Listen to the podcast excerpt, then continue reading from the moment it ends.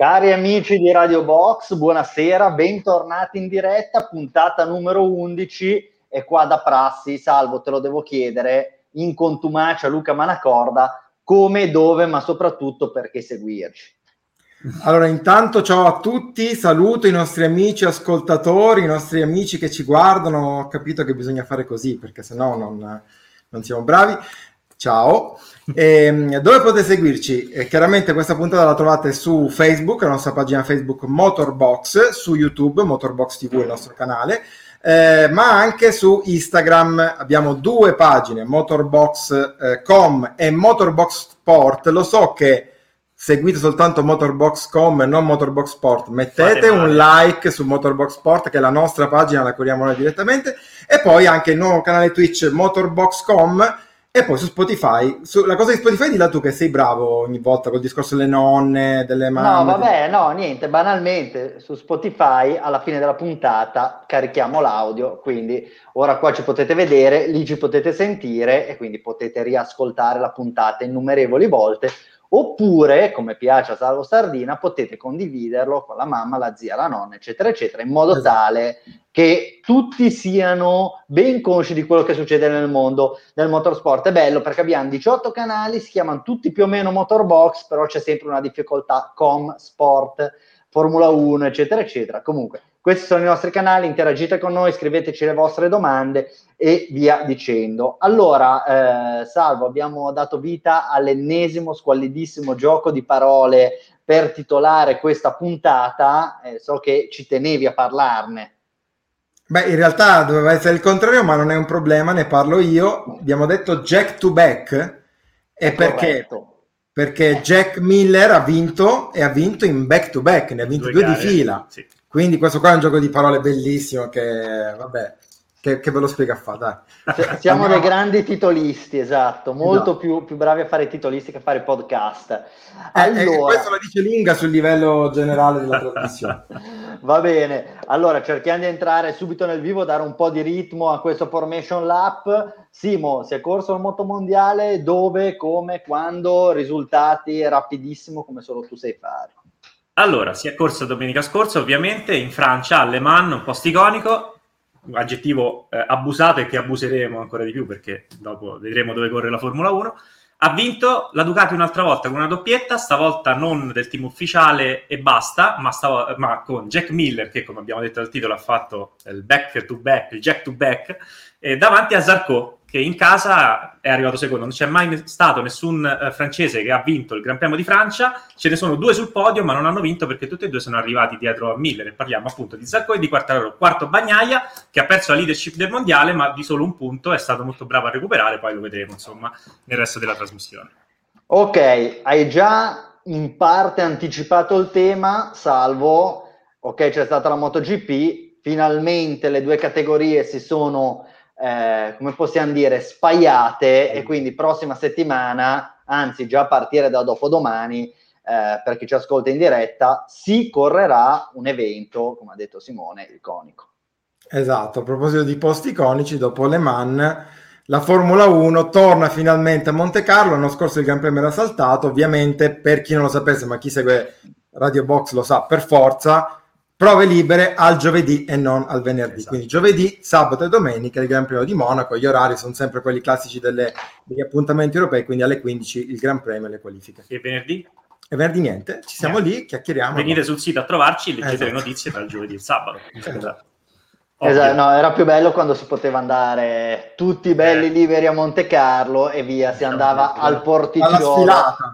C'era ah, la sfilata. Esatto, alla sfilata al porticciolo a sorseggiare champagne.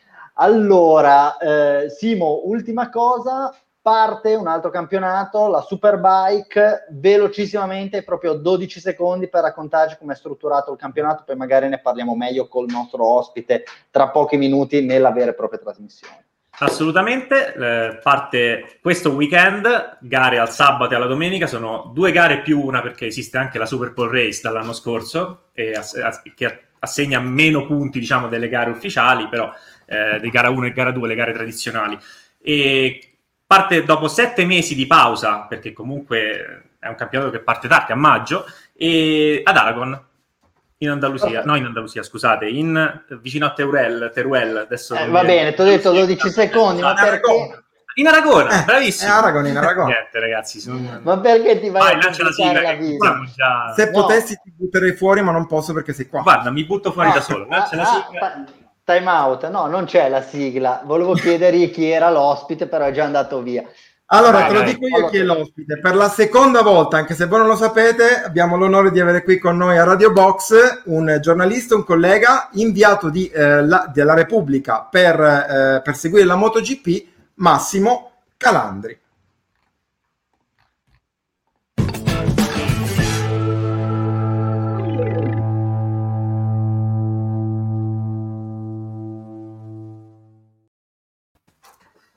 Massimo, buonasera, buonasera, e ufficialmente benvenuta a Radio Box. Dobbiamo svelare questo altarino. In realtà tu sei già stato ospite purtroppo sì. in una trasmissione che è andata eh. perduta nell'etere che, e quindi non è mai andata in onda, ecco, la trasmissione sì. fantasma, ora però ci sei. Buonasera. Buonasera, purtroppo perché in quella trasmissione lì superai nettamente un certo Pernat Carlo eh, in un quiz, diciamo, di conoscenze generali motori. Fu un, un successo strepitoso, ma purtroppo non lo saprà nessuno. Forse adesso dovrete fidarmi delle mie parole a chi ci, chi ci vede, chi ci ascolta. Lo eh, diremo adesso, insomma, è effettivamente questo... una cosa meravigliosa, un quiz sui numeri, da riconoscere il numero, la grafica del numero a chi appartenesse, e con una rimonta clamorosa, se non ricordo male, finì 5 a 4. Bravissimo, esatto. sì, sì, sì. So, è, è, un po' tipo i 100 punti di Will Chamberlain, nessuno li ha visti, ma si vocifera che, che, che siano successi. E infatti, c'è una storia simile di un giocatore di rugby che segnò una meta ma nessuno gliela concesse e lui prima di morire disse io quella meta l'avevo fatta. Posso dirvi esatto. due cose, per, vi ho sentito. Allora, primo, beati voi che andate a Monte Carlo al porticciolo, come avete detto, a bervi lo champagne. Andavamo, andavamo, andavamo una vita fa. Ci andrete, ci andrete presto di nuovo, mi auguro. Secondo, Aragon, Aragona, eh, Teruel, eh, uno dei posti perfetti per mangiare tutti gli insaccati sono bravissimi, hanno anche una zona del tartufo che è strepitosa, secondo me è una delle regioni più belle e più sconosciute della Spagna perché è tutto, eh, tutta una terra riarsa, non so se avete presente, ma probabilmente ci siete anche stati alla, i, i, quei film di Sergio Leone, quindi Canyon, no. eccetera. Come Io no. quando sono lì mi sento una meraviglia e spero, spero di andarci quest'anno, di tornarci quest'anno dopo il lungo stop, insomma. Ma sai perché non mi veniva Aragona? Perché cercavo Alcaniz eh. come parola, che è la, location. Bellissima, no, città, bellissima città. Invece sul giochino che, ave- che, abbiamo fatto l'anno scorso, mm.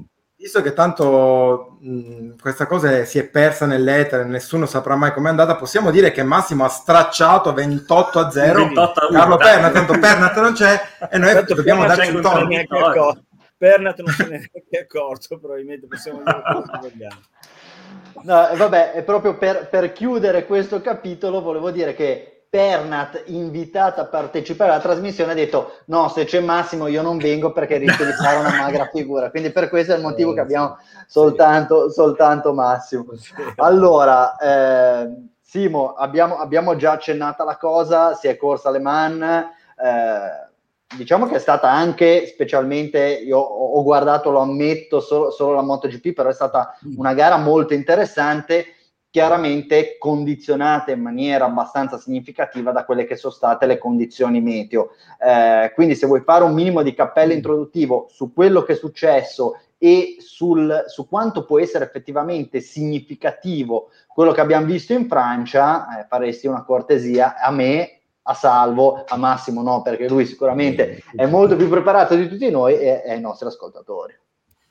Assolutamente sì, come hai ben detto è stata una gara molto particolare, ma non solo la gara, tutto il weekend è stato un po' condizionato dalla pioggia perché ha piovuto, poi non ha piovuto, poi ha ripiovuto, ha smesso di piovere in mezzo alle sessioni, la pista si asciugava, poi ha ricominciato a piovere, tutto il weekend è stato così e uno dei piloti che rischiava di rimanere più penalizzato da tutto ciò è stato eh, Pecco Bagnaia, che era leader del mondiale fino alla volta scorsa, fino alla gara scorsa, e che, eh, complice un, un, inconveniente nelle FP2, eh, ha deciso di non fare diciamo, il tempo. Le FP2 qualificano alla, alla, Q2 direttamente nel caso in cui le FP3 sono bagnate e non si possono migliorare no, i tempi combinati delle prime tre sessioni. Quindi in questo caso è andata così, Bagnaia è rimasto fuori dai 10 e si è portato dietro questa, questo handicap fino alla gara, perché durante la Q1 aveva un sacco di big in Q1 non è riuscito a qualificarsi anche lì, insomma, eh, diversi, di, ci sono accadute diverse cose. E in gara è partito sedicesimo, arrivando quarto. Perché sono partito da Pecco Bagnaia? Perché è stato, diciamo, il peggiore, tra virgolette, dei tre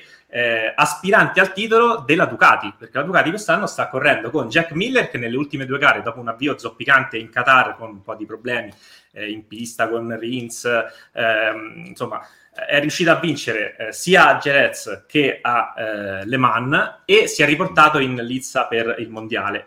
Così anche Zarco, che è arrivato ancora una volta sul podio con il team eh, Pramac, che non è un team ufficiale ma clienti, e ci sono quattro Ducatisti nelle prime tre posizioni del mondiale. Ovviamente l'unico eh, che non è Ducati è Quartararo, vincitore delle prime gare, e eh, anche qui in, in, Francia è arrivato terzo. Quindi questi quattro sono diciamo i nomi caldi in questo momento per il mondiale. Ci sono tre Ducatisti.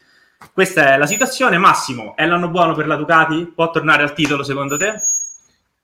Guarda, secondo me è l'anno in cui io ho visto la uh, Ducati brillare di più di luce propria, cioè un anno in cui addirittura più del 2007 cioè li vedo veramente entusiasti, li vedo veramente carichi. Io sono reduce da una telefonata, un'intervista telefonica con Paolo Ciabatti, che è il direttore sportivo, mi ha fatto una lunga chiacchierata, direi di quasi un'ora alla fine, eh, che esce, dovrebbe uscire poi a minuti sull'edizione digitale di, di, di Repubblica, in cui gli ha detto un, tante cose molto interessanti, se volete possiamo, adesso si usa questa brutta parola che è spoilerare, ma insomma qualcosa la possiamo dire ma vi posso assicurare che proprio si sente e, e la, la, l'avverti frequentando questa gente che c'è una grande, un grande entusiasmo, quell'entusiasmo che era mancato forse negli ultimi anni per tutta una serie di, di, di, di problemi, forse di incomprensioni. Loro hanno avuto hanno fatto questa scommessa, hanno detto basta con, con eh, no, non rinnoviamo con Dovizioso, puntiamo su due ragazzi come Miller e Bagnaia che di fatto non avevano mai vinto un Gran Premio, ne aveva vinto uno nel 2016 mi sembra Jack, ma sotto la pioggia ad Assen, se ricordo bene, insomma in condizioni veramente eccezionali. E eh, hanno, punt- hanno, preso tre rookie che poi erano i migliori del 2020, Martinez l'hanno messo in Prama, che hanno preso Bastianini che ha vinto il mondiale, 2000, il mondiale Moto 2 e, eh, e, Luca Marini hanno fatto venire Zarco in Prama, che insomma hanno fatto proprio una rivoluzione e secondo me l'hanno azzeccata in pieno. Soprattutto però c'è un grande lavoro a livello ingegneristico perché sono riusciti a mh, dall'anno scorso e poi in quest'inverno hanno lavorato tanto e questa moto ha mantenuto la stessa potenza che ha sempre avuto. Però certe è molto più equilibrata, in percorren- nella percorrenza in curva ha fatto dei, dei grandi progressi. Non sarà mai la Suzuki, non sarà mai la Yamaha, come, perché ovviamente le Yamaha e Suzuki sono proprio pensate, hanno motori, una, una, una, un'architettura, diceva Ciabatti, che è completamente diversa. Però, però, hanno fatto dei grandi progressi, adesso è una moto che funziona. Ragazzi hanno fatto eh, due doppiette consecutive, hanno tutte le gare, hanno messo una moto sul podio, una GP21, tra l'altro di tutti e quattro i piloti, perché in una gara in Qatar c'era quella di, di, di, di Jorge Martin. Quindi vuol dire che queste 4 GP21 vanno, vanno fortissimo. Secondo me continueranno ad andare forte. Adesso hanno una, ehm, una gara come quella del Mugello che per loro è un'occasione molto importante. E poi se vogliamo hanno anche avuto un po' di fortuna perché è saltato il, il, il circuito finlandese che mi dicono fosse proprio una roba da una pista da Topolino quasi, quindi in cui le, le, le, le Ducati finivano finivano male. E, invece hanno recuperato una seconda gara in Austria e lo sapete meglio di me che a Red Bull Ring la, la, la Ducati è, è, regina insomma. Quindi secondo me le prospettive sono molto buone uh, non credo che il fatto ci siano tre piloti, cioè, hanno tre piloti che si giocano al mondiale. E non credo che questi tre piloti in qualche modo si tolgano punti o si possano mh, dare fastidio, no? hanno tre piloti così e, e, fondamentalmente hanno credo un solo grande avversario. Purtroppo dico perché ad esempio non c'è Morbidelli non ancora ma non ci sarà. Credo che ormai ha perso troppi punti hanno solo un quartararo e, e, e lo senti lo senti che c'è una, un entusiasmo una forza un'energia una felicità dentro a Borgo Panigale che, che, che, che, forse prelude anche un grande, a una nuova era. Ecco. Massimo. No, volevo aggiungere, eh, l'hai, detto, l'hai, detto, tu stesso, però non credi che mm. eh, ci sia il rischio che si, eh, che si, tolgano i punti a vicenda e favoriscano, diciamo, Quartararo, che è l'unica punta della Yamaha? C'è, mh, mm, tra l'altro sono tre piloti con dei bei caratterini tutti quanti, perché anche Zarco che, che, fa, che, fa, che è un esistenzialista, che suona il piano, adesso non suona più il piano, adesso si è portato dietro una chitarra in, nel pado che gira suonando la chitarra, però è sempre un tipo così gentile, a me, a me, piace tantissimo, devo dire, come persona, prima ancora come pilota, è uno che però poi quando guida non guarda in faccia a nessuno. Eh, sì e no, mh, mm, voglio dire, e, e, questo è anche bello, mm, anche se tu parli con Dalligna ti dice non mi interessa, cioè a me interessa che ci sia sempre una Ducati che vince, poi i conti li facciamo alla fine, quindi no, non credo che se li portino via i punti, penso che anzi possano tenere dietro Quartararo in certe situazioni. Ecco, mi hai anticipato la domanda successiva perché poi ah, yeah. effettivamente veniamo da... No, vabbè, tra- tranquillo, perdonato per stavolta. No, il discorso è che comunque eh, Ducati eh, ha vinto, ha fatto doppietta in piste non necessariamente mm. eh, congeniali, soprattutto Jerez, no? Sì, ehm, esatto, eh, però... Eh, alla... Non ha mai combinato niente, insomma. Esatto, eh, però c'è da dire che ehm, adesso il leader comunque è, è, è, Quartararo. A me sembra, Massimo, che la Yamaha rispetto all'anno scorso sia un po' cresciuta, sia migliorata e che lui probabilmente abbia almeno queste prime cinque gare superato quella fase un po' eh, forse di, di emozione che, che, aveva avuto l'anno scorso nel trovarsi improvvisamente leader del campionato. Eh, allora ti chiedo, um, è lui il rivale più credibile? E anzi, leggo la domanda di Andrea Simresi, che sennò poi mi cazzia che non, non, lo faccio mai partecipare. Lui dice: Senza due episodi evidenti, staremo a parlare di un 5-0 Yamaha. Um, mm. Quindi attenzione, non pigliate lucciole per lanterne. Che ne pensi, Massimo? Ma guarda, penso che tutte le opinioni sono valide. Io credo che eh, è vero, Quartararo ha avuto un momento difficile, Rez ha avuto un problema fisico, però sai, i problemi fisici fanno parte del, dello sport. Eh, così come fa parte dello sport eh, la pioggia, il, l'asfalto bagnato, l'asfalto che diventa asciutto, sarebbe assurdo dire ma se, se, non fosse andata così.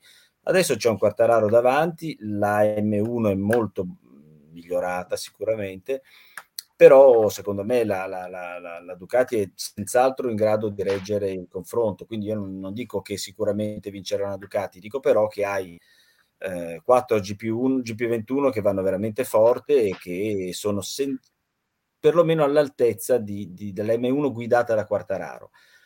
Poi c'è Vignales che, eh, che è fatto così, no, non c'è niente da fare. Quel ragazzo lì, da un punto di vista, eh, cioè, ha tanto talento, però anche lui una grande, credo, una grande fragilità, perché poi parte, esordisce con una vittoria e poi, poi sparisce di Valentino, se volete poi parliamo a parte perché è un discorso un po' più articolato, e Franco, Franco Morbidelli, eh, corre con una moto che ha due, è due anni più vecchia delle altre, cioè è una situazione che, che, è grottesca secondo me la sua e non so come faccia a mantenere la pazienza, perché come, come, cioè, come puoi correre, cioè lui dice sì, io qui l'anno scorso facevo certi tempi e grosso modo riesco ancora a farli, il problema è che gli altri nel frattempo girano decimi e decimi più veloce, così diventa una gara impari. Per cui direi sì, Yamaha, Quartararo e, e le tre Ducati allo stesso livello. E tra l'altro un'altra cosa c'è da dire, ci si mette anche la sfortuna perché comunque eh, in gara Morbidelli e Rossi erano partiti anche relativamente bene, poi è stata sì una gara scompigliata da 2000 variabili, però erano partiti bene, c'è stato quell'episodio con Pole Spargarò in cui sono usciti penalizzati tutti e tre e quindi oltre al danno, diciamo, la beffa di eh, finire per terra, cadere su un ginocchio già infortunato, eh, già che avevamo visto insomma sabato, sì. mi pare, lui scende, scendendo dalla moto gli ha proprio ceduto il ginocchio e è cascato addosso all'altra moto. Sì, in sì. gara anche per cercare di tenere in piedi la moto eh, è ricaduto su quel ginocchio lì, insomma non è proprio una situazione facile per eh, Morbido. E Guarda. stavamo dicendo Rossi, a questo punto finiamo il discorso Vignales e Rossi, gli altri due Yamachisti. Eh, il primo, come hai detto te, in crisi e eh, deve andare, per lui deve andare tutto bene. Cioè, con la pista asciutta era partito benissimo. Se il Gran Premio fosse stato asciutto, probabilmente Vignale sarebbe anche potuto vincere. È una di quelle gare che ha già vinto alle Man e tutto quanto. Rossi invece sta, ha fatto vedere qualcosa in più, diciamo, eh, rispetto alle prime uscite stagionali, però ancora non ci siamo. Ha fatto questi test a Gerez che gli hanno dato maggiore fiducia, è stato anche un po' sfortunato in Francia, però non sono certo le prestazioni che ci attenderemo, diciamo, da un nome come Rossi. Che ne pensi a tal proposito, Massimo? Guarda, eh, aggiungo una cosa, perché hai parlato di Franco. Franco mi dispiace da morire perché, guarda, io gli voglio veramente, non sto scherzando, tutte le volte che che ci parliamo, che l'ho intervisto, eccetera, gli dico che gli voglio bene come un figlio perché davvero, eh, tra l'altro, ci sono delle caratteristiche sue che me lo ricordano moltissimo, ricordano moltissimo mio figlio, quindi lo, gli voglio bene, ha un equilibrio, quel ragazzo lì che veramente gli è invidiabile e quindi mi dispiace perché ha talento e verrà sicuramente fuori, speriamo che, speriamo che adesso abbia, che al più presto abbia una, una moto ufficiale come gli altri, ufficiale davvero, eh, perché ufficiale ce l'ha, ma insomma... Eh, nuova, insomma, che, diciamo così come gli altri. Um, Maverick tutti gli anni è sempre la stessa chiacchierata con lui, cioè tutti gli anni lui ti dice sì, quest'anno ce l'ho fatta, quest'anno ho superato i miei problemi, l'anno scorso avevo questo, avevo quest'altro, però poi ci ho pensato su, ne sono venuto fuori, parte bene, fa delle cose a sprazzi, va, che, che, è una meraviglia, e poi però nei momenti importanti succede sempre qualcosa e, e, non, e non c'è non lo so, spero che, spero che vada bene, spero che, che, riesca a recuperare, però comincio a pensare che davvero, cioè di occasioni ne ha buttate via tante quel ragazzo lì. E forse, forse il destino è proprio quello, che non sia mai un, sia un, un vincente in assoluto. Anche se dal punto di vista tecnico il talento, quello è indiscutibile. Su Valentino è insomma un discorso difficile. Io sono valentiniano, vi dico la verità, nel senso che credo che un, uno sportivo così sia un patrimonio dell'umanità e quindi vada difeso e compreso sempre. Eh, è stato fo- sfortunato, poi so che qualcuno dirà, eh, tutte le volte trova una scusa, anche questa volta, insomma lui era settimo, si è ritrovato tredicesimo in questa gara. Ha l'umiltà di dire che si impegna, che ce la mette tutta, tutto sommato di sorridere, di essere contento di un undicesimo posto. Mm, ci sono ancora delle cose che non vanno a livello tecnico sulla moto, sta migliorando effettivamente a Erez il primo giorno di test, il giorno di test successivo alla gara, qualche progresso l'ha fatto, a questo nuovo telaio, soprattutto ha, una, una, una, come dire, ha trovato un equilibrio nel setting migliore credo che l'età incida, anche se, anche, se, anche se, fisicamente è sempre in forma e ce la mette tutta, però probabilmente insomma, gli anni incidono per lui. Eh, lo, dice, lo, lo, dice lui stesso quando ti, ti, ti racconta che eh, il suo obiettivo quest'anno è fare qualche podio. Ecco. Però Massimo, eh, aiutaci a capire, perché effettivamente è un discorso che abbiamo anche fatto più volte con Simo. Mm. Um, Rossi l'anno scorso, fino a un certo punto del campionato, fino a quelle 3-4 cadute di fila, mm. era assolutamente in lotta e, e, insomma era lì, soprattutto in un mondiale senza Marquez, sembrava potesse essere della partita. Poi improvvisamente quelle cadute, eh, il Covid non è più tornato a quei livelli. Mm. Cosa è successo? Perché l'impressione è che ci sia stato proprio un gradino prestazionale, un crollo improvviso e forse inatteso, cioè non diventi, metto 300 virgolette, lento no, domani. Hai ragione, credo che davvero ci siano stati dei problemi tecnici. Un indizio, ma io posso provare a ragionarne con voi. Un indizio l'avete mh, tirato fuori voi prima, cioè ormai tu dal, dal, venerdì mattina devi dare il massimo, cioè tu ti ritrovi a fare l'FP2 al, al venerdì pomeriggio, che se non sei nei primi dieci sei preoccupato perché non, so, non sai se ce la farai il sabato successivo. Il livello è altissimo. Voi avete visto le, le, le, Q1, cioè le qualifiche dei peggiori del sabato pomeriggio. Ormai ci corrono regolarmente dei, dei campioni mondiali, eh, gente, magari campioni mondiali in carica come Mir, gente che ha vinto delle gare e, e l'anno, la, l'altro giorno c'erano, mi sembra, 4 o 5 che avevano vinto un gran premio la stagione precedente. Cioè il livello è talmente alto perché, e qui ne parleremo probabilmente per ore, ormai l'elettronica ha cambiato tutto, per cui voglio dire, il livello si è alzato e forse anche il talento puro eh, non è più così decisivo, eh, che basta che tu hai qualche difficoltà, fai qualche piccolo errore e ti ritrovi dietro. E quello che è successo a Valentino, certo, i distacchi, è vero, l'incidente lo ha penalizzato, però poi alla fine credo che il, il distacco, insomma i secondi presi dal, dal, da, da, da, Miller alla fine fossero parecchi.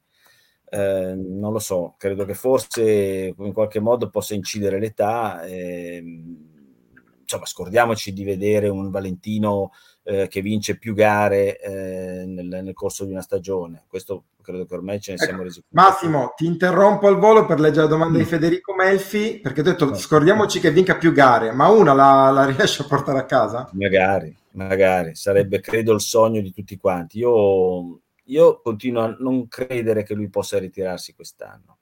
Comunque, per non farlo, e perché mi direte, ma perché secondo me è impossibile un addio di Valentino nei circuiti vuoti. Ma vi sembra normale? Cioè, pensate quando invece il prossimo anno lui potrà correre a Le Mans e il giorno che lui finisce che corre a Le Mans ci sono 100.000 spettatori il venerdì, il sabato e la domenica.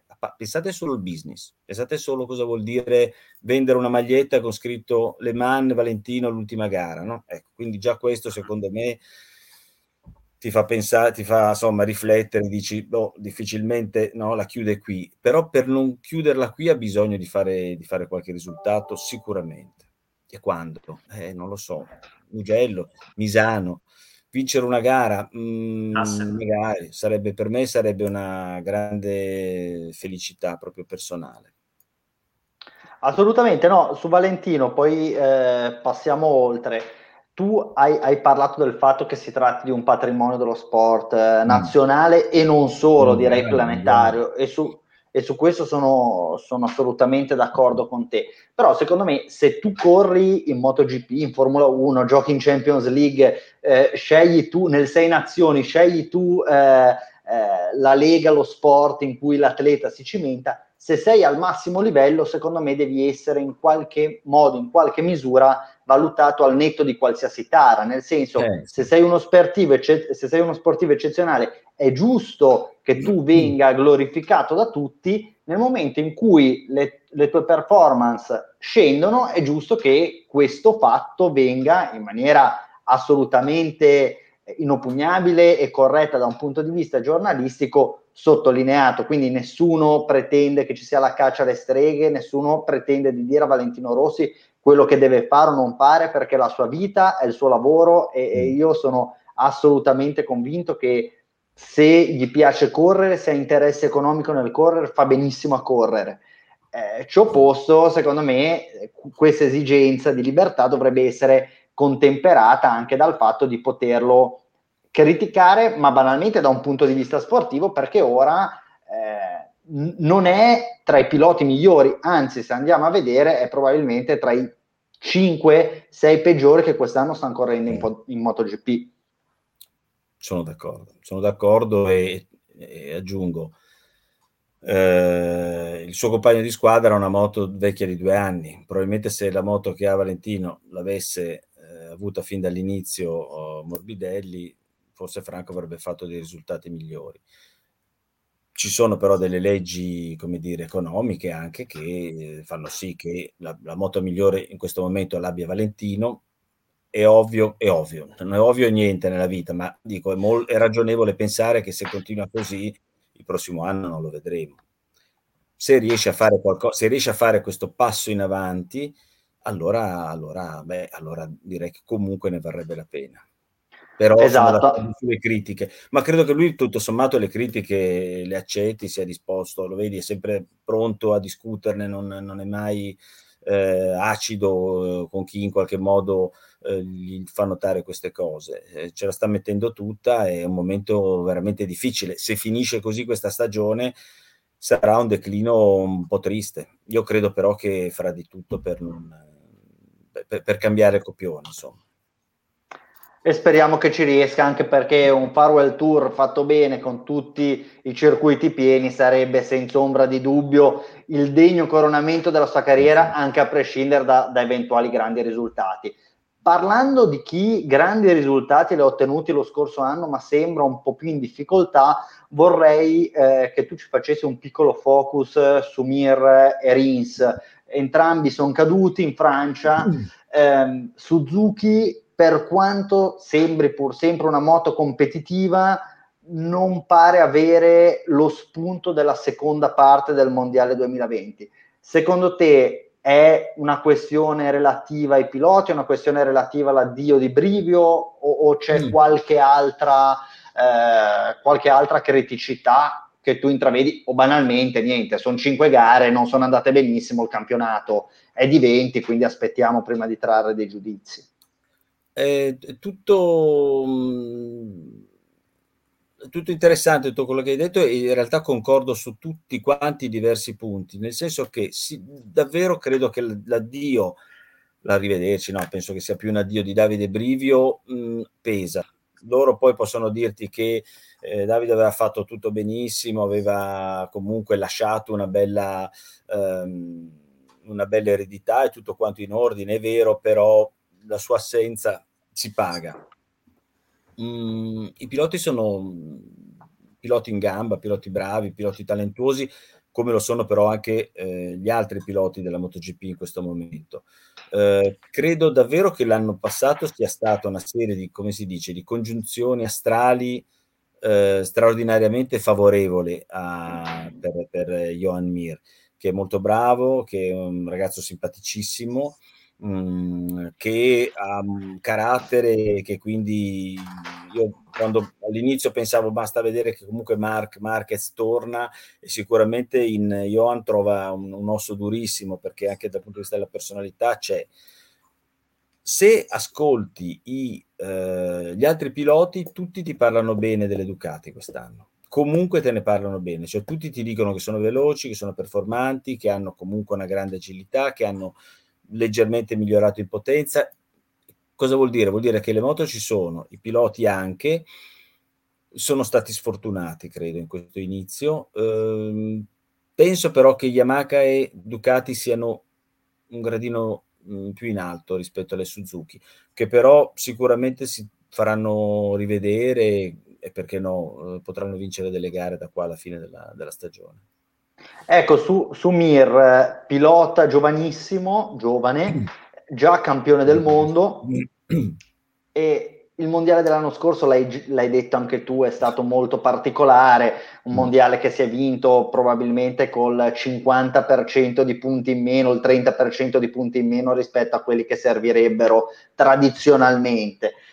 Mir ha vinto, è stato senza ombra di dubbio il più bravo, eh, perché bravo lui. Beh, eh, anche, anche Morbidelli. Eh. eh. sì, uno dei più bravi, comunque mm. un campione meritevole, ecco, non, non ha rubato sì. nulla a nessuno. No Ce lo possiamo immaginare un Mir tra 7, 8, 10 anni come un pilota che ha vinto magari altri due o tre titoli mondiali o mm. ritieni mm. che quello mm. sia un po' stato un mondiale, ora ti faccio un esempio alla Nicky Hayden, eh, eh, nell'anno guarda, giusto hai vinto, eh, bravo, però è difficile che tu ti riesca a ripetere. Mentre ne parlavi pensavo proprio, proprio a quello. Uh, ho più l'impressione che sia stato un grande exploit, però il ragazzo sicuramente ha talento.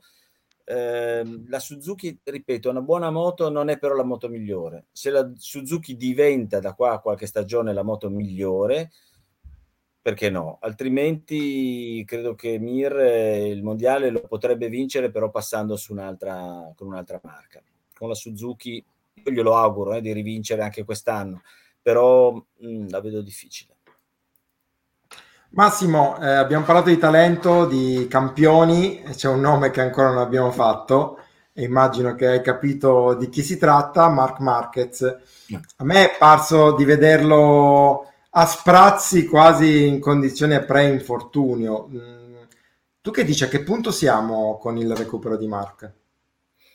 Dico che la sua è una storia strepitosa, non vedo l'ora di, di, di intervistarlo, spero che succeda nei prossimi giorni, e anche se con questa storia che ormai le persone non le vedi più eh, de visu, ma devi sempre passare attraverso un computer, è tutto un po', un po', più freddo, è difficile capire, a volte ci sono dettagli, sensazioni che quando poi frequenti il paddock, che sei lì, riesci a cogliere che altrimenti ti sfuggono. Eh, la sua è una storia straordinaria, credo che sia mm, pronto per ridiventare il prossimo anno il Mark Markets che conosciamo. Per quest'anno è ancora, si sta ancora, eh, come dire, sta ancora lavorando su se stesso, su tante cose. Le quattro cadute dell'altro giorno hanno fatto paura, cioè ormai tutte le volte che lo vediamo cadere, io personalmente mi, mi sono spaventato perché quando l'hai visto cadere di nuovo sul, sul braccio destro dici, aia, stavolta è finita. Eh, però ha imparato a cadere, adesso si mette così ogni volta che cade. Lo diciamo che sempre, quella, quella, è sempre stata la sua, la sua capacità di, di, di mm. tenersi così e di non farsi mai male. E devo dirti quante volte noi giornalisti abbiamo detto: Oh, che fortuna che ha sto ragazzo. Non dico con invidia o con che, però rimanevi a bocca aperta perché vi ricordate i record di cadute che faceva, no? Ecco, non si è mai fatto nulla. Sembra che tutta la perché poi lì c'era sicuramente della bravura, qualcosa del DNA eh, che gli permetteva di, però c'era anche probabilmente tanta buona sorte. A volte succede che no, eh, punti eh, alla roulette e vinci sempre, poi cominci a puntare anche solo su un colore, punti sul rosso ed esce il nero dieci volte consecutive. Credo che questo per lui possa essere ancora un anno così. A me è impressionato no, da impazzire eh, vediamo anche cosa fa il Mugello. Tra l'altro, il Mugello mi viene in mente che forse vi ricorderete qualche anno fa lui cadde al Mugello al, sul rettilineo a 348 all'ora, mi sembra una cosa del genere, sfiorando un muretto in cemento, sfiorando un muretto in cemento a 348 all'ora.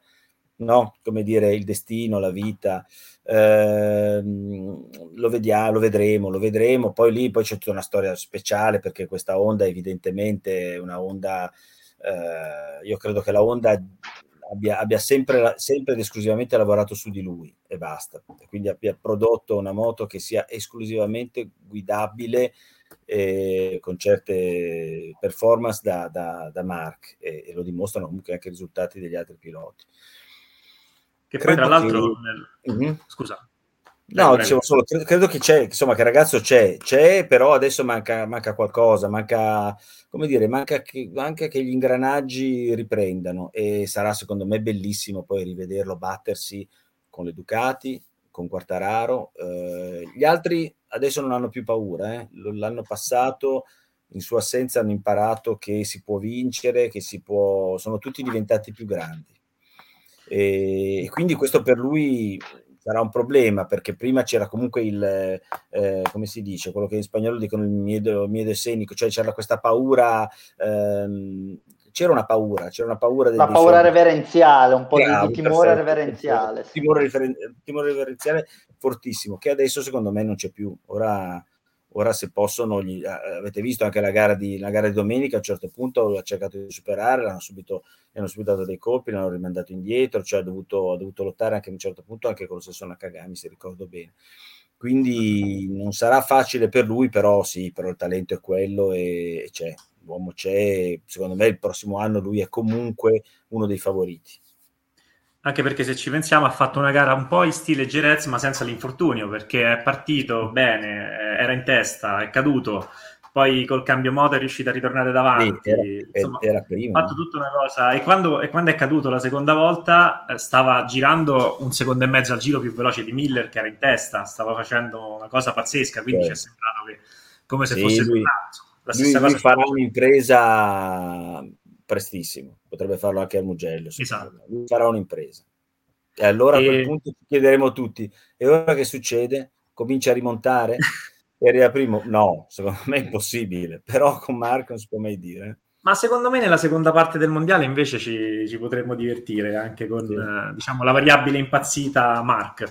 E Volevo tornare a, a, Valentino e a Ducati contemporaneamente perché eh, proprio stamattina sulla Gazzetta abbiamo letto di un accordo praticamente fatto tra il suo team, mm. il VR46 e la Ducati e tu ci hai detto che hai parlato oggi con Ciabatti mm. molto a lungo. Quindi mm. in merito a questo accordo, che cosa mm. ci racconti? Parla, ecco, parla spoileriamo, di... spoileriamo, spoileriamo. No, allora, vi, vi racconto che Ianieri, giornalista della Gazzetta dello Sport, è molto bravo e quindi ha scritto delle cose più che sensate. Eh, non c'è però niente di scritto, non c'è nulla di scritto. Eh, la Ducati sarebbe felicissima di dare due eh, GP a, ehm, a Valentina, alla VR46. Perdonami, eh, 2GP21 o 2GP? Eh, bravo, bravo. No, infatti io mi sono fermato sul 2GP. Non lo so, non lo so mi fermo sul 2GP, poi il numero mettetecelo voi. Due moto gliele dà sicuramente. Okay. Eh, sarebbe felicissima di farlo e probabilmente lo farà, tutto suggerisce che lo farà, però al momento non c'è ancora niente di, di ufficiale. E attenzione perché Valentino comunque ha un rapporto con la Yamaha importante. La Yamaha gli può offrire eh, delle moto a un altro prezzo rispetto a quelle che gli offrirebbe la Ducati, potrebbe fargli dei ponti d'oro, era quello anche, dai, questo me, l'ha detto perché poi l'ho scritto, forse potreste già leggerlo sull'edizione digitale di Repubblica, quindi... Mm, Paolo Ciabatti mi ha detto, eh, sai, se questi gli fanno dei ponti d'oro ha, ha, tutto il diritto poi Valentino a prendersi due Yamaha e non, non restare con noi. Però diciamo che le probabilità sono molto buone, speriamo presto di arrivare ad una, un, un accordo. Tra l'altro questo poi eh, fa scattare tutta un'altra serie di questioni perché mh, uno dei piloti sarà sicuramente eh, Luca Marini, fratello di Valentino.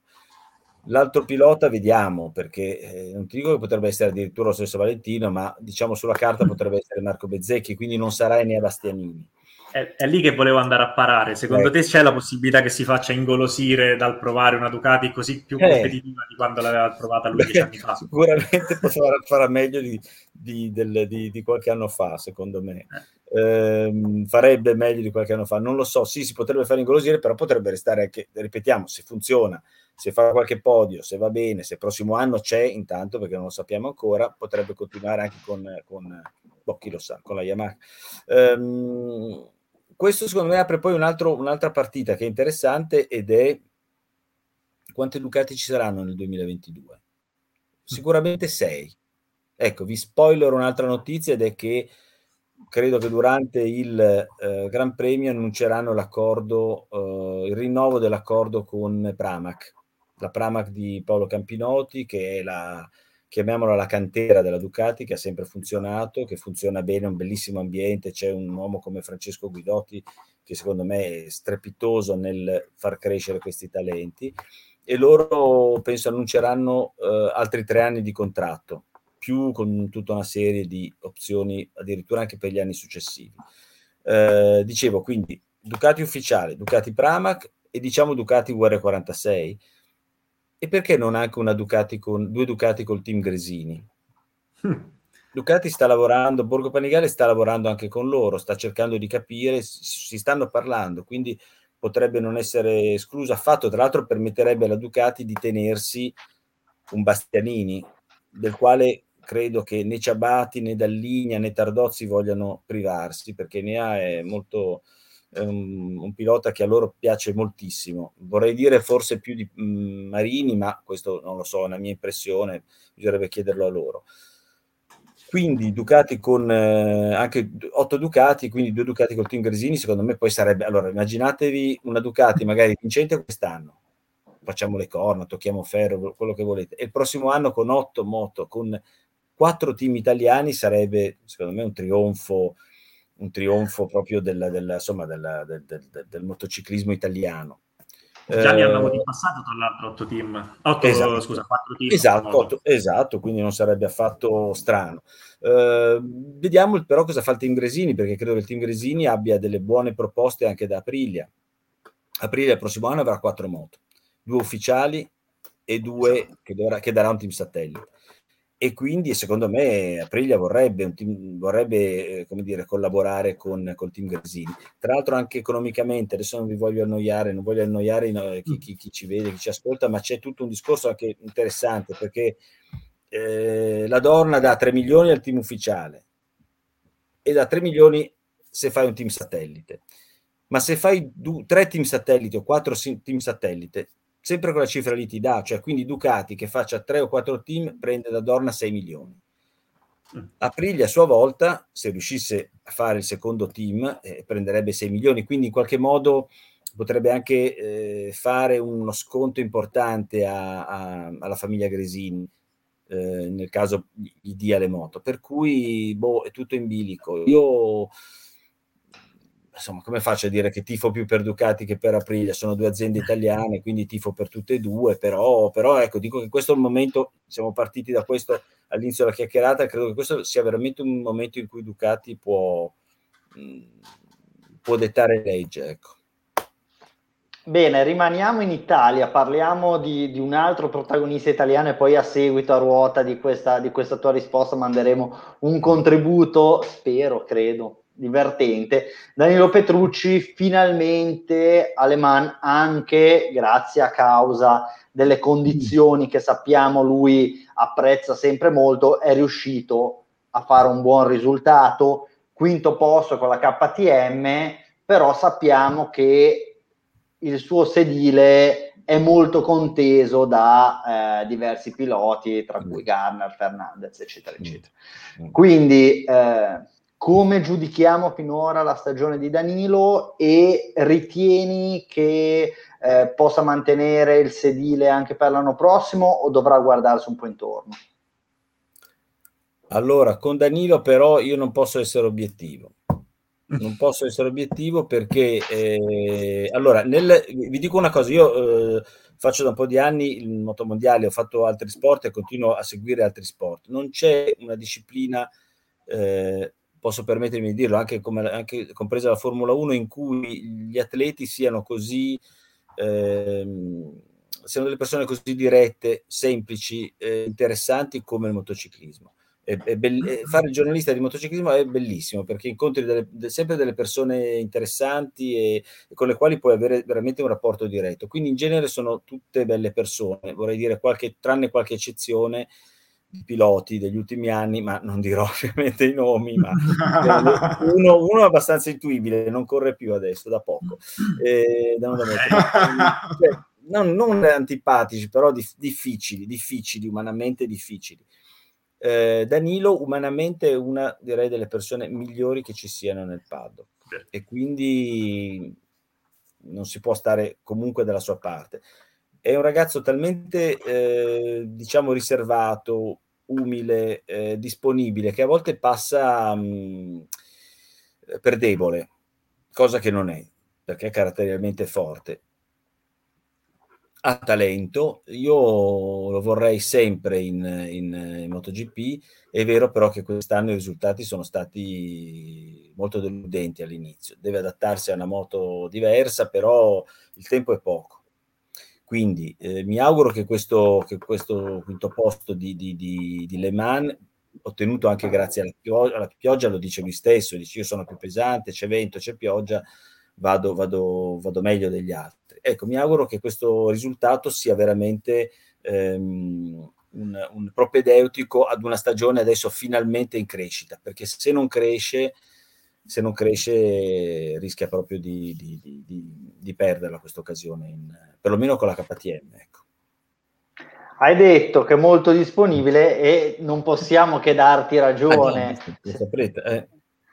Simone, cosa, io e te abbiamo avuto il piacere di, Esatto, ora, ora, lo vedrai anche tu perché Massimo, come tutti voi, non ha ancora visto eh, il contenuto e quindi direi che non ha senso parlarne troppo. Chiederei a Salvo di mandare questa perla rara di. Danilo Petrucci, intervistato da Saio e Valtiere, che niente di meglio hanno trovato eh, da fare che chiedergli eh, di fare un po' di lezione di Ternano, giusto?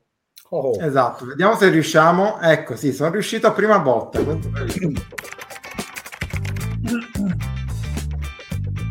Allora, tu giri sempre per il mondo, però sei ternano e quindi eh, parli inglese, fai le interviste in francese, spagnolo, oggi sei qua con noi, eccetera, eccetera, però la lingua madre no, non si scorda mai.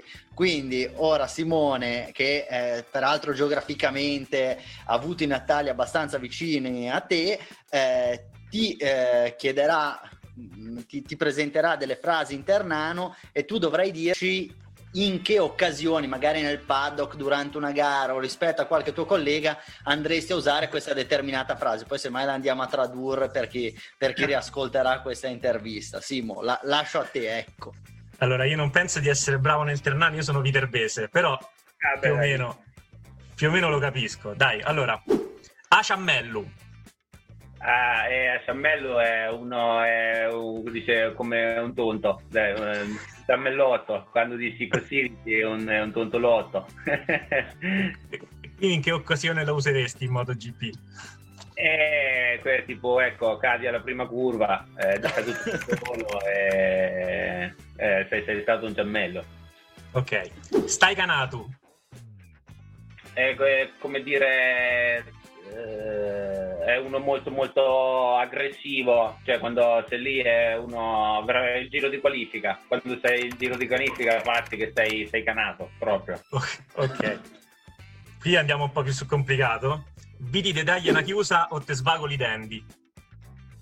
Eh, quello lì, quello lì, ecco, magari quando uno può, prova eh, continuamente a passarti, eh, tu praticamente gli da non è chiuso dico, per dire lascia perdere oppure ti vago i denti e li butto giù, significa. Ok.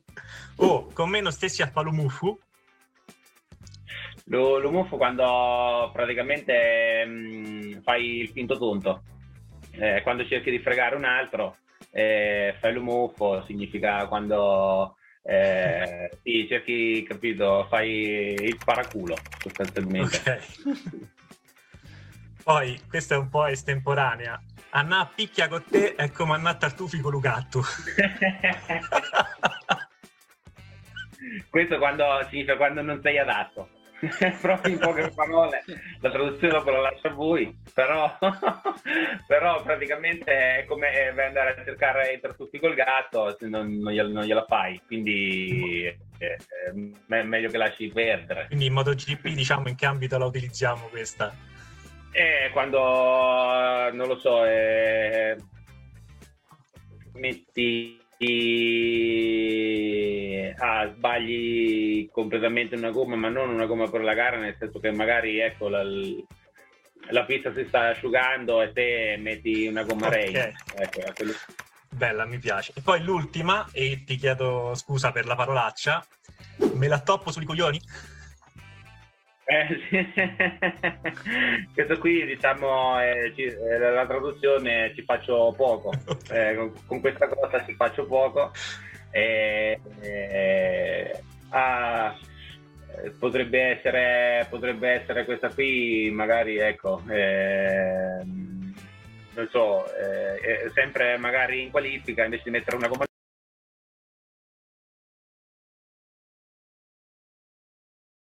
Si è bloccato. Si è, si è bloccato alla fine, però vabbè, avevamo già ampiamente, ampiamente imparato il ternano, no? Nuova ha usato 20 tiri. Ah, ecco, ripa- ci faccio ben poco. Ok, quando vabbè. mi dai una gomma usata da 20 giri per un time attack, vabbè, Mi sembrava strano che fossero tutto così stranamente... No, beh, eh, eh, inconveniente tecnico alla fine. Senza, senza l'inconveniente tecnico la puntata di Radio Box non è omologata. Eh, Massimo, ti è piaciuto? Hai imparato qualcosa? Mi sono segnato Muffu che mi piace e anche quella del gatto andare a tartufo. Muffu lo dirò, lo dirò a Pernat appena lo vedo. Questa di andare a tartufi col gatto è spettacolare, la userò. Eh sì, è la, è, è la, più bella di tutte.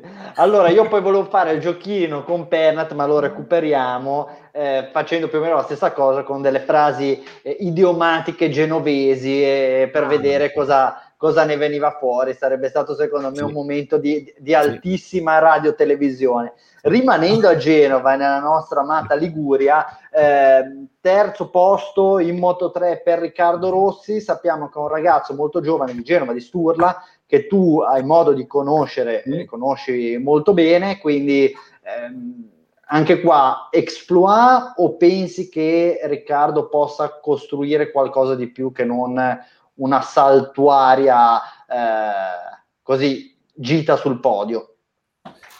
Eh, l'ultime cose che ha detto commentando questo suo podio mi, hanno, mi fanno pensare che possa essere veramente arrivata la svolta. Io, eh, questo è un ragazzo veramente quasi di famiglia perché eh, insomma c'è, c'è, un'amicizia proprio di, di famiglia, conosco la, la, ha una sorella un pochino più grande che è amica di mia figlia, si frequentano, quindi lo, lo vedo spesso, siamo genovesi, quindi ci incrociamo. E quindi il giudizio è un po' difficile per me. Eh, certo è stata durissima in questi anni, vi, non vi nascondo che i colleghi e anche anche i colleghi spagnoli, ad esempio, mi prendevano in giro tutte le volte perché io ero, quello, ero il tifoso del Rossi genovese che purtroppo eh, raramente andava a punti perché credo che in questi ultimi anni ci sia andato veramente sei o sette volte a punti. Questo è stata una bellissima prova che non è eh, occasionale, perché poi lui in gara, eh, voglio dire, si è ritrovato lì forse per una serie di circostanze, eh, che abbiamo detto hanno un po' sconvolto questa, questo fine settimana, cioè la pioggia, l'asciutto, eccetera. Però poi una volta che ha corso, ha corso alla grande, ha fatto il miglior tempo nell'ultimo giro, quindi ci siamo.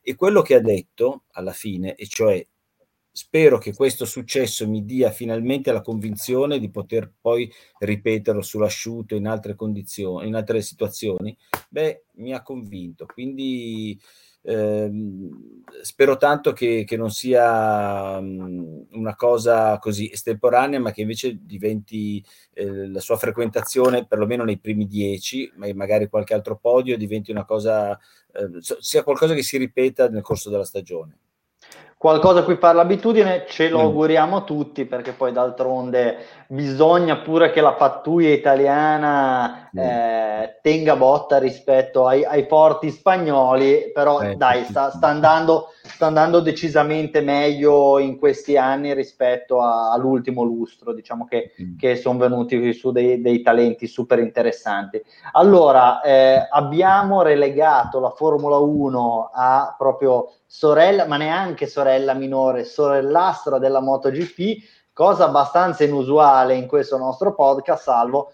però dobbiamo fare il punto su due questioni eh, di attualità. È cambiato il calendario, via la Turchia, un po' rimodellato, spostato Francia, Austria, eccetera, eccetera, inserita come in MotoGP la doppia gara, il back to back, il jack to back a Red Bull Ring. Sì, eh, la Turchia era in dubbio per il discorso per, perché il paese turco è stato inserito in red list dalla Gran Bretagna, quindi c'era il problema relativo al, non tanto ad andare a correre alla paura di contagiarsi in Turchia, quanto una questione di carattere logistico. Le squadre, 8 su 10, hanno sede in Gran Bretagna, non potevano rientrare se non facendo, osservando quel periodo di 10 giorni di quarantena che era assolutamente incompatibile con il calendario. Um, per questo motivo si era pensato a uno switch con Baku, non ha funzionato e allora è saltata la Turchia. Mm, c'è, una, stato un, c'è stato un rimpasso a tutti gli effetti con l'anticipo di una settimana del Gran Premio di Francia e l'inserimento al 27 giugno di, eh, del Gran Premio di Stiria. Quindi quest'anno Stiria prima del Gran Premio d'Austria, due gare uguali. E a, a me sembra come di MotoGP. Come in MotoGP, a me sembra di poter commentare allo stesso modo con cui ha commentato Lewis Hamilton sui social, che alla notizia data dal profilo ufficiale della Formula 1 su Instagram ha commentato con la faccina di uno che si picchia la mano, sì, eh, la mano quella, non lo faccio perché se mi sporco gli occhiali, però sì, è quella lì. E, ehm, insomma, eh, in un calendario a 23 gare ci si chiede quale possa essere il senso di una cosa del genere, visto che poi si va a correre su, su, una, ga- su, su una pista che non ha la possibilità, al contrario di quanto è successo per esempio in Bahrain, di diversificare il layout. Quindi è una scelta che lascia il tempo che trova probabilmente il vecchio layout del sì, no, del... Non, è, non, è, più disponibile no appunto però eh, voglio dire la Red Bull hai soldi per fare quattro Gran Premi tra MotoGP eh. e Formula 1 non hai soldi per risistemare in un mese tra l'altro sarebbe una cosa eh. bellissima e, ehm, la cosa che viene in mente il motivo poi lascio chiaramente l'interpretazione ai nostri ascoltatori eh, potrebbe essere che magari sanno che qualche altra tappa di qua alla fine del campionato eh, è in procinto di saltare, quindi hanno han pensato, vabbè, portiamo Fieno in cascina, eh, portiamo a casa un po', un po', di gare e poi si vede. Però effettivamente la tappa asiatica, Melbourne è ancora in forze, eh, Messico, Brasile, insomma lì eh, la situazione è un po', un po delicata, Giappone, e Singapore, per cui... Però intanto c'è questa eh, reaction di, di Hamilton con la mano sulla fronte. Eh sì, sì, a vederla così sicuramente non se ne vedeva la necessità. Chiaramente, come hai detto tu, probabilmente il motivo è che gran parte della, eh, mi devo ripetere, della seconda parte, della seconda metà delle gare eh, che sono in calendario non necessariamente verranno disputate così come, come, oggi previsto, quindi bisogna portare del pieno in cascina anche per rispettare i contratti televisivi. Ehm, molto bella, hanno presentato una livrea speciale per la nuova McLaren, poco da dire, non so se abbiamo dei contributi, probabilmente sì, no, no eccetera, eccetera. Allora niente, andatela a vedere su Motorbox, Motorbox Sport. Allora, qua noi dobbiamo liberare il nostro stagio, quindi dobbiamo accelerare. Massimo, ti chiediamo giusto tre minuti di pazienza. Salvo, mi hai raccontato che hai trovato dei meme bellissimi, quindi sigla meme, due minuti rapidissimi e poi pronostici per Monte Carlo e tanti saluti.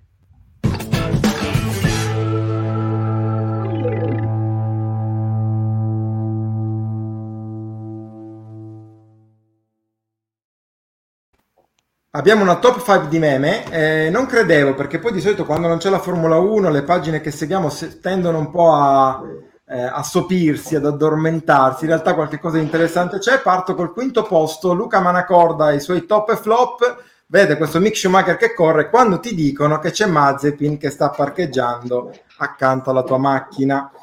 Vado con la posizione 4, eh, questa qua è una, una, tematica importante perché è quella relativa alla lotta al vertice in casa Mercedes per il titolo. Bottas, il mio vero obiettivo è vincere il campionato. Sempre Bottas poi perde con Hamilton, anche io la chiamo carta forbice pietra, si chiama morra cinese, non lo morra so. Cinese, morra, morra cinese. Queste sono le cordiali gufate di Gianfranco Mazzoni. Terzo posto, mi sposo sulla MotoGP, sono gli amici di Troll GP che eh, ci riportano le parole molto forti da parte di Casey Stoner che eh, ha commentato così il finale della gara. Lo vuoi leggere, Simo? ecco, grazie. Eh, seconda posizione per Flop Gear. Questa, io pensavo di, di fargliela vincere, poi purtroppo ho scoperto una prima posizione irrinunciabile, quindi anche stavolta Flop Gear manca la vittoria. Date una eh, a questo eh, polemica tra telecronista TV russa e Steiner, questo per ritornare alla querelle di settimana scorsa. Però se questo in realtà è un meme bellissimo e salutiamo gli amici Flop Gear, tra l'altro scritto da Carlo Calzini, non sì. credo sia un caso, e al numero uno abbiamo un contributo video, ve lo faccio vedere qui perché è una roba devastante eh, non è ancora partito, prima dico che è un contributo di Tom Bellingham, che è il fondatore di What F1. Eccolo qua.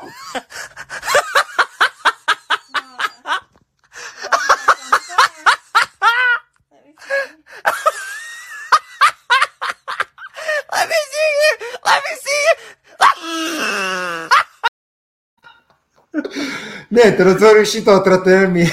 non so se fa più ridere lui che ride in questo modo sguaiato o se sono.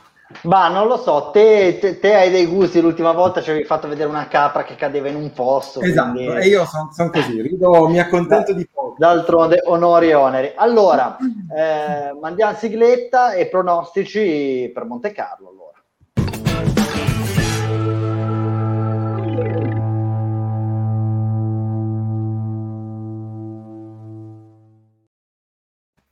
Massimo, ci siamo quasi, la tua prigionia è quasi finita. Se vuoi puoi mandare una foto col giornale di oggi per, per farti rilasciare. Allora, sappiamo che tu sei eh, più esperto di moto, però eh, chiaramente sei un fine conoscitore dello sport in tutte le sue sfumature. Eh, questa è la classifica. Eh, Massimo Costa, un nostro collega eh, esperto di Formula 1 di Italia Racing, ha cannato completamente l'ultimo pronostico, quindi i nostri all star, i nostri ospiti sono scivolati in ultima posizione, starà a te adesso provare a risollevare l'onore di questo pool di giornalisti esperti che eh, non sta andando benissimo, mettiamola così, però sono le prime fasi del campionato. Quindi primo, secondo e terzo con una sola indicazione non puoi mettere sul podio Hamilton, Verstappen e Bottas perché... Eh... O meglio, non li puoi mettere tutti e tre insieme. Non li puoi mettere tutti e tre insieme, ecco. Ah, quindi allora, devi Verstappen e bot, uh, tutti e tre insieme no, eh, non lo so, ragazzi, sì, ma io sono un dile- ma sono veramente un dilettante allo sbaraglio. Vado, allora, vi dico la verità, vado per simpatie, così non sbaglio. E quindi dico, primo Hamilton, poi mi sparo un Leclerc, e Verstappen lo posso dire? Sì, certo. Sì, sì. Va bene, finito. Sbaglierò Beh. sicuramente, però Hamilton mi piace proprio come persona. Umanamente lo trovo, anzi, te- tu lo sai, mi hai dato una mano, Alberto, importantissima nelle mie piccole eh, puntate in Formula 1, lo trovo una persona veramente squisita. E poi ovviamente un, un- un pilota italiano, un pilota di un team, insomma, la Ferrari ovviamente. Poi Verstappen è un altro che caratterialmente mi, mi intriga. E diciamo che per Monte Carlo non è nemmeno un podio così, così folle Mm. vedere una Ferrari lì davanti. Non sarà Eh, facile, esatto, ma, non è, esatto. ma non, è, non è proprio fuori contesto. Simo, chi deve parlare adesso? Devo parlare Tocca io. a lui, a eh, eh, parlo anche per Luca Manacorda, ma intanto do il mio pronostico ed è Verstappen, Hamilton, Perez. Do anche quello di Manacorda, Verstappen, Hamilton, Leclerc. Parla Alberto Saiu.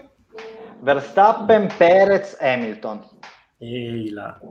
eh, Valtieri. È un attimo perché qui, Qui abbiamo tre, vi- tre che danno vincitore a Verstappen e il solo Massimo Calandri che parla Guarda, di Hamilton. io ti dico Hamilton, Verstappen e poi sono indeciso tra Ricciardo e Leclerc. Dirò che dirò? Dai, non fai il tifoso dai Ricciardo. Leclerc. Hamilton, Verstappen, Leclerc. Scusate, un- una domanda, ma se vinco poi facciamo un forfait col premio anche che ho vinto con, con Perna? Assolutamente sì, Ah, assolutamente perfetto, sì. ok. Va bene. Ci sta. Ok. Allora, ricordiamo a tutti come seguirci, Facebook, YouTube, Instagram, Twitch, Spotify. Non dobbiamo ricordare tutti i canali. Scrivete Motorbox su qualsiasi piattaforma, motore di ricerca e da qualche parte ci dovreste trovare. Quindi mettete la campanellina, mi piace questo video, fate tutte le cose che i bravi follower fanno e noi saremo fieri di voi. Ringraziamo tantissimo Massimo. Massimo, è stato un piacere averti qua, No, poter parlare finalmente un po' di MotoGP. Grazie davvero e niente, salutaci, salutaci Carlo quando lo vedi e ricordagli, chi lo vede quello? Lo vede? e ricordagli, ricordagli che il campione in carica sei tu. Non mancherò. Grazie ragazzi, è stato un piacere davvero. Alla prossima. Salvo Simone, Grazie a te. buona Ci vediamo martedì prossimo alle 19. Ciao. Ciao. Ciao ciao.